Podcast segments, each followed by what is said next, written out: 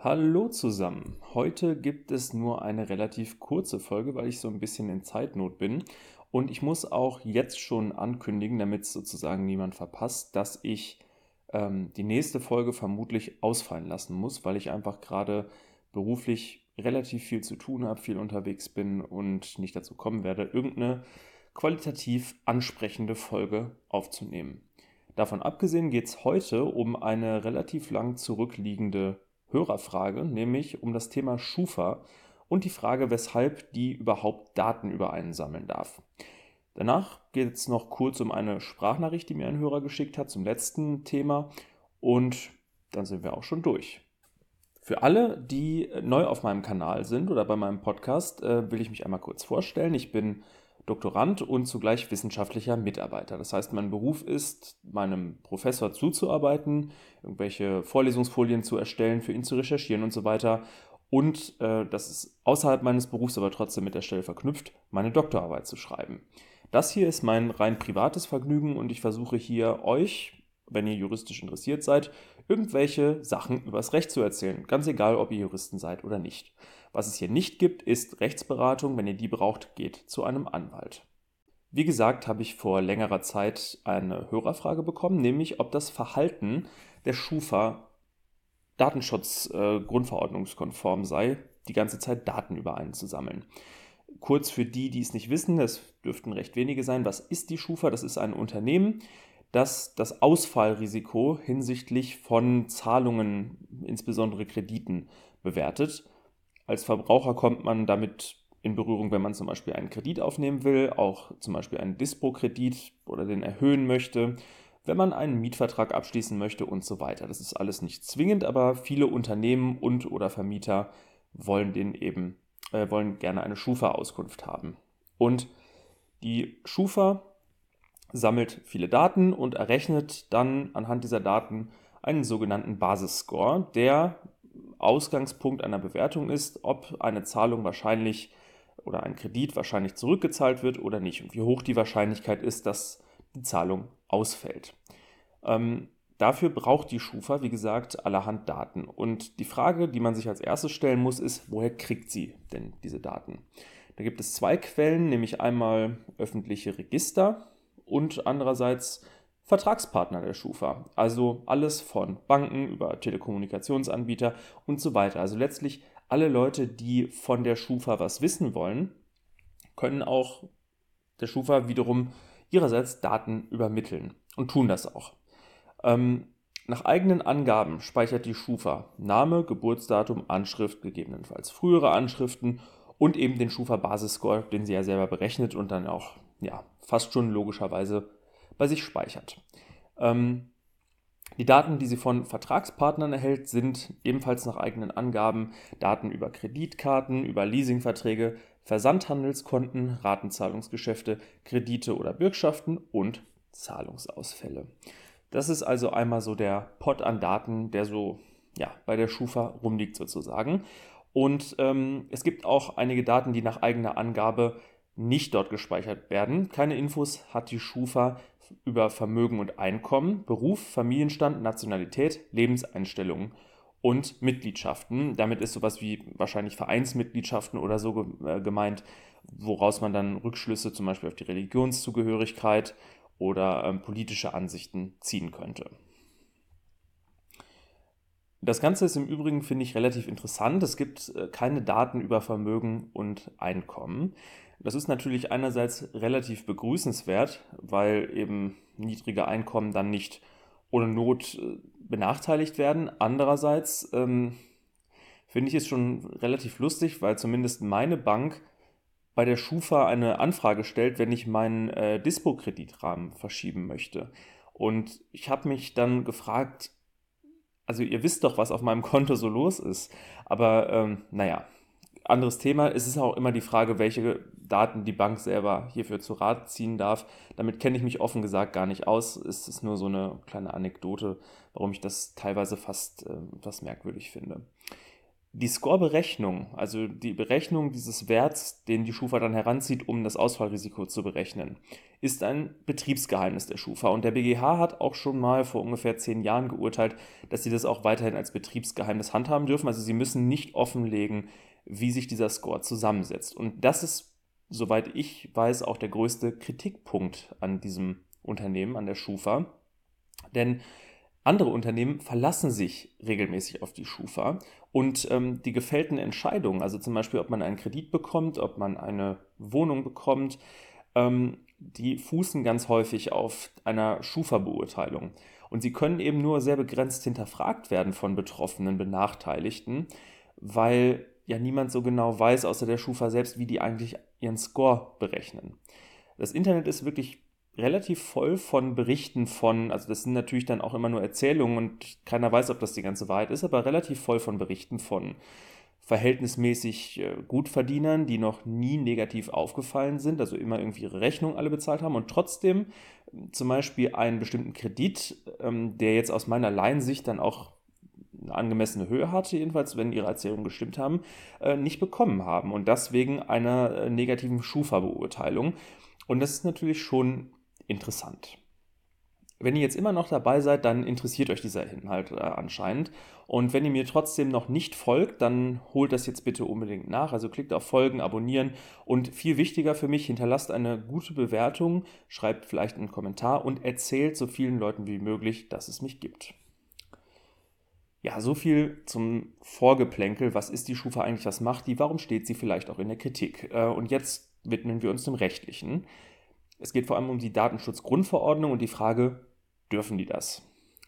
Die Antwort darauf gibt vor allen Dingen Artikel 6 der Datenschutzgrundverordnung, der regelt, wann die Verarbeitung personenbezogener Daten rechtmäßig ist. Bevor man sich jetzt über den Begriff wundert, also diese Speicherung und so weiter, das fällt auch alles unter den Begriff Verarbeitung. In Absatz 1 Satz 1 finden sich dann verschiedene Buchstaben, so eine Auflistung mit verschiedenen Gründen dafür, warum man Daten verarbeiten darf. Es gibt zwei besonders wichtige, die mit der Schufa zu tun haben und die erzähle ich euch jetzt eben. Es ist einmal Buchstabe A. Da steht drin, die betroffene Person hat ihre Einwilligung zu der Verarbeitung der sie betreffenden personenbezogenen Daten für einen oder mehrere bestimmte Zwecke gegeben. Also relativ logisch, wenn man einwilligt, dann darf der andere eben die Daten verarbeiten. Ähm, sollte uns nicht weiter überraschen. In letzter Zeit passiert das übrigens immer seltener. Ich habe zum Beispiel mal in meinen ähm, Internetvertrag geguckt, den ich vor einer Woche abgeschlossen habe. Und ähm, in den AGB steht überhaupt nichts drin von Datenweitergabe an die Schufa. Und früher hat man sowas da ab und an mal gefunden. Und auf der Webseite einer Sparkasse habe ich lustigerweise dann die Rechtsauffassung mehr oder weniger gefunden, das sei nicht mehr nötig, so eine Schufa-Klausel, seit es die DSGVO gäbe. Das ist relativ witzig, weil die ja eigentlich, also auf den ersten Blick zumindest so etwas ja verhindern sollte oder zustimmungspflichtig stellen sollte. Jetzt soll das wohl irgendwie durch die DSGVO einfacher geworden sein, also Daten von den Unternehmen an die Schufa weiterzugeben. Ähm, das ist ähm, ja interessant. Wie gesagt, es gibt sozusagen zwei Datenströme, die wir hier einmal betrachten müssen. Einmal die Unternehmen, also nehmen wir jetzt einfach mal Internetanbieter oder Banken, die Daten an die Schufa geben und dann wiederum die Schufa, die es meistens ähnlichen Unternehmen wieder zurückgibt, wenn die dann eine Anfrage stellen. Einwilligung bei der Schufa selbst, keine Ahnung, ob das überhaupt geht, aber zumindest in der Praxis kommt das, wüsste ich nicht wann vor, dass man wirklich bei der Schufa selber sagt, okay, bitte verarbeitet meine Daten, bitte holt euch meine Daten von meinem Internetanbieter oder so. Der andere Fall, den habe ich gerade beschrieben, also man schließt zum Beispiel irgendeinen Vertrag ab und hat dann früher häufiger mal eingewilligt, okay, ihr dürft es der Schufa sagen und heute ist das wohl nicht mehr erforderlich. Ich habe jetzt keinen Überblick darüber, in wie vielen AGB und Verträgen das jetzt noch drin steht, aber ähm, zumindest in meinem Internetvertrag steht es nicht drin und diese Rechtsauffassung, es ist alles ja nur anekdotisch, die die Sparkasse da geäußert hat, bestätigt ja diesen Verdacht auch so ein bisschen. Und das bringt mich zum zweiten Buchstaben von Artikel 6 Absatz 1 Satz 1 der Datenschutzgrundverordnung, nämlich, äh, also es ist eigentlich nicht der zweite Buchstabe in dieser Auflistung, sondern der zweite, der maßgeblich ist, nämlich Buchstabe F. Darin steht Wahrung, also wann die äh, Weitergabe oder die Verarbeitung besser gesagt erlaubt ist, nämlich bei Wahrung berechtigter Interessen des Verantwortlichen oder eines Dritten. Das heißt, ich hatte ja gerade gesagt, es gibt ja diese zwei Datenströme. Egal wer von beiden Daten an wen gibt, also Schufa oder Unternehmen, es darf das Interesse entweder der Schufa oder des Unternehmens sein, dass diese Daten ausgetauscht werden. Das genügt. Und das ist auch, würde ich sagen, entscheidend, denn ähm, wenn ich zum Beispiel mit einem Internetanbieter einen Vertrag schließe, dann kann man sich schon fragen, wo jetzt das berechtigte Interesse des Internetanbieters ist, der Schufa etwas über mich zu sagen. In dem Fall haben Sie ja nämlich schon beschlossen, den Vertrag mit mir zu schließen und diese konkrete Datenweitergabe nützt Ihnen nichts. Man kann jetzt natürlich um mehrere Ecken rum konstruieren, ja, alles klar. Wenn Sie das dürfen, dann dürfen sie es auch beim nächsten Mal und beim übernächsten Mal und andere Internetanbieter dürfen das auch und dann gibt es halt diesen Datenpool bei der Schufa, auf den sie dann irgendwann wieder zugreifen können und das ist natürlich dann gut für sie. Ist aber eine relativ mittelbare Konstruktion. In dem Fall braucht man die aber nicht, denn aus rechtlicher Sicht, wie gesagt, genügt das Interesse des Verantwortlichen oder eines Dritten.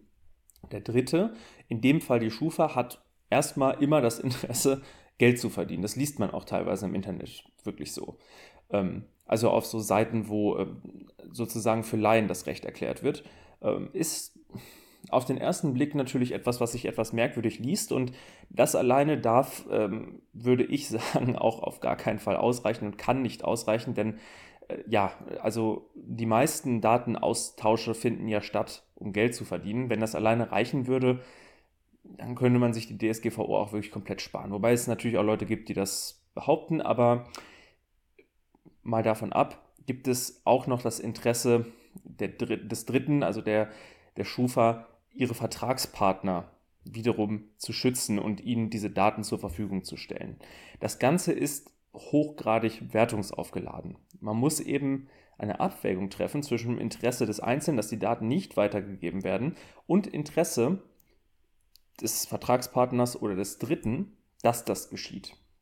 Und hier sticht dann halt, also zumindest auf Seiten der Datenweitergabe des Unternehmens an die Schufa, in der Regel das Interesse der Schufa, sich ein, ein vernünftiges Bild des Verbrauchers machen zu dürfen, so jedenfalls die herrschende Meinung, ähm, ein vernünftiges Bild des Verbrauchers machen zu können, zu gucken, wie sein Kreditverhalten ist und so weiter, diese Daten dann wiederum an andere Unternehmen weiterzugeben und, netter Nebeneffekt, damit auch noch Geld zu verdienen.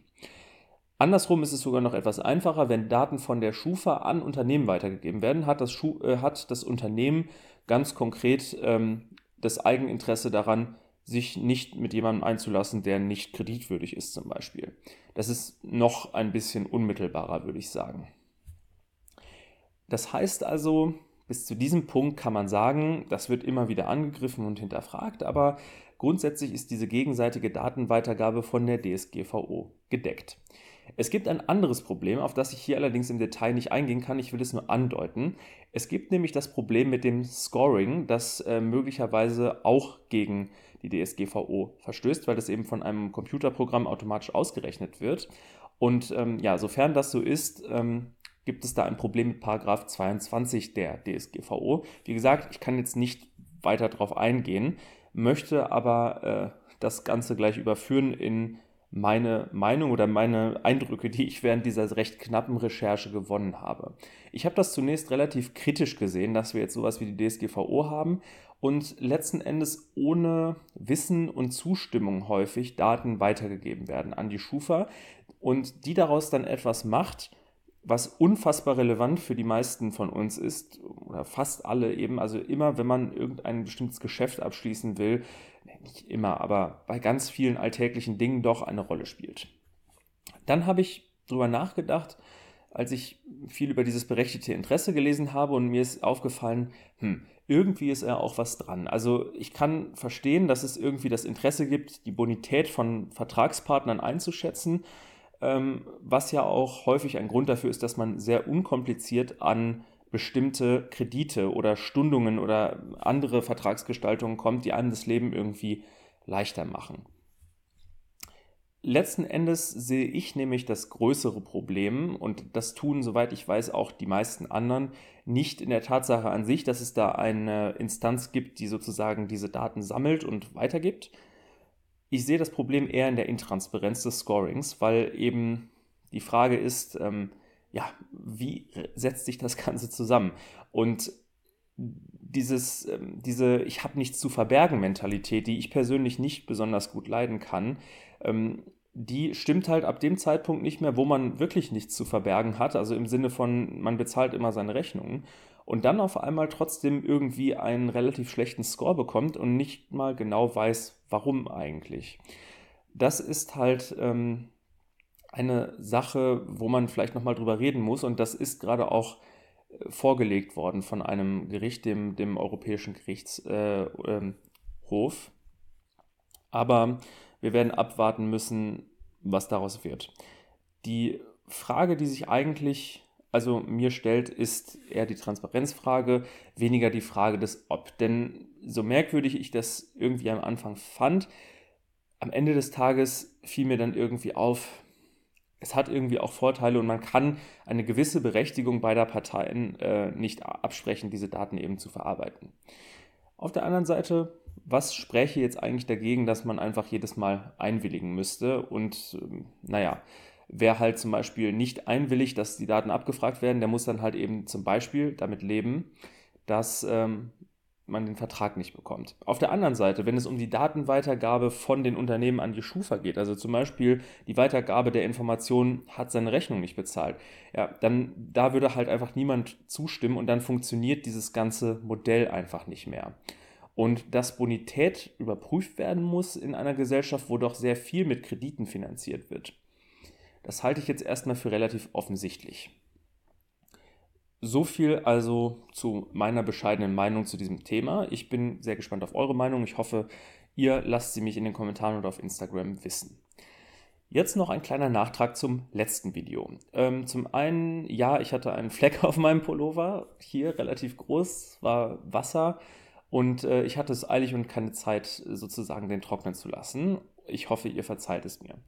Zweitens, ich habe eine Audionachricht über Anchor, also die Hosting-Plattform, wo ich diesen Podcast äh, drauflade, damit er dann sozusagen zum Beispiel bei Spotify oder Apple Podcasts abrufbar ist. Ähm, da habe ich eine Audionachricht bekommen. Und da ging es, also erstmal ist es leider so, dass diese Audionachricht ungefähr nach einer Minute abgebrochen ist. Ähm, also ich habe nicht die volle Nachricht bekommen und man kann leider auf diese Nachrichten nicht direkt antworten, sonst hätte ich das getan, aber ich mache es dann jetzt eben auf diesem Wege.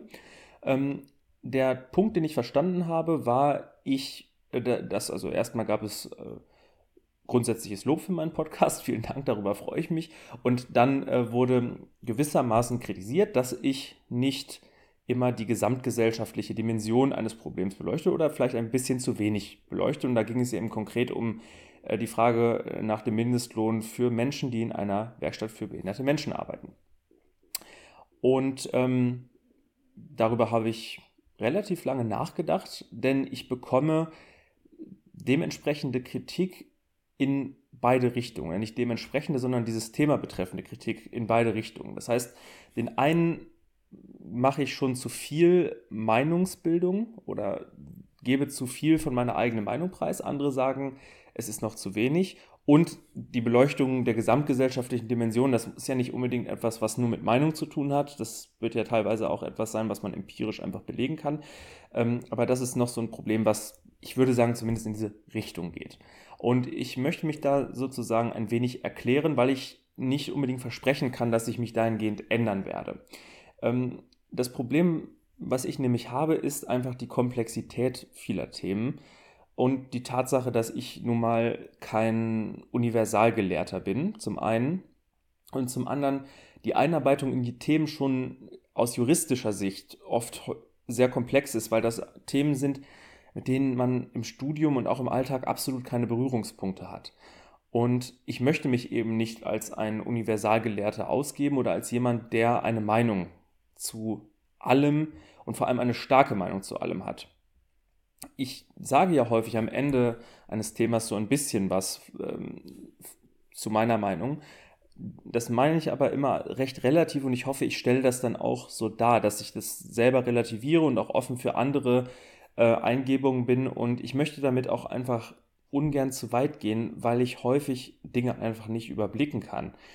Und ich kann verstehen, dass für jemanden, der zum Beispiel, wie dieser Hörer, der selbst in einer Werkstatt für behinderte Menschen arbeitet, nicht als Behinderter, sondern sozusagen als ähm, Leiter oder ich hoffe, ich sage das jetzt nicht falsch, aber Betreuer, ähm, dass äh, zum Beispiel so jemand sich bei so einem Thema dann denkt, hm, da hat er aber ganz schön viel unter den Tisch fallen lassen. Und ähm, das ist, fürchte ich, unvermeidbar bei so einer Thematik wie Jura, die jetzt irgendwie gefühlt die ganze Welt betrifft und alle Themen auf der Welt streift.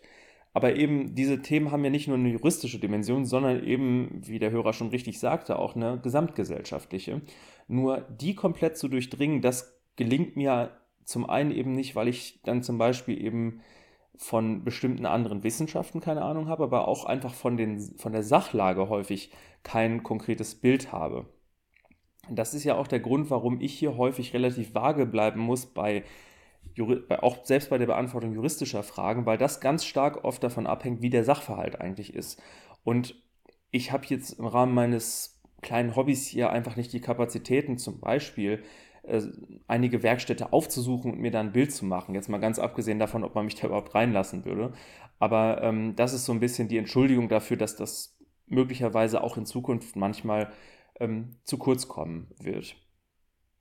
Mm, es ist auch eh schon so, dass man als Jurist häufig gezwungen ist, insbesondere zum Beispiel als Richter, äh, sich zu Themen zu positionieren, wozu man eigentlich gar keine fundierte Meinung haben kann, weil einem eben zum Beispiel Fachexpertise fehlt. Die Richter haben dann die Möglichkeit, sich zum Beispiel hm, Gutachter zur Hilfe heranzuziehen. Diese Möglichkeit habe ich, naja, in der Theorie natürlich auch, aber hm, finanziell würde sich das absolut nicht, nicht rechnen.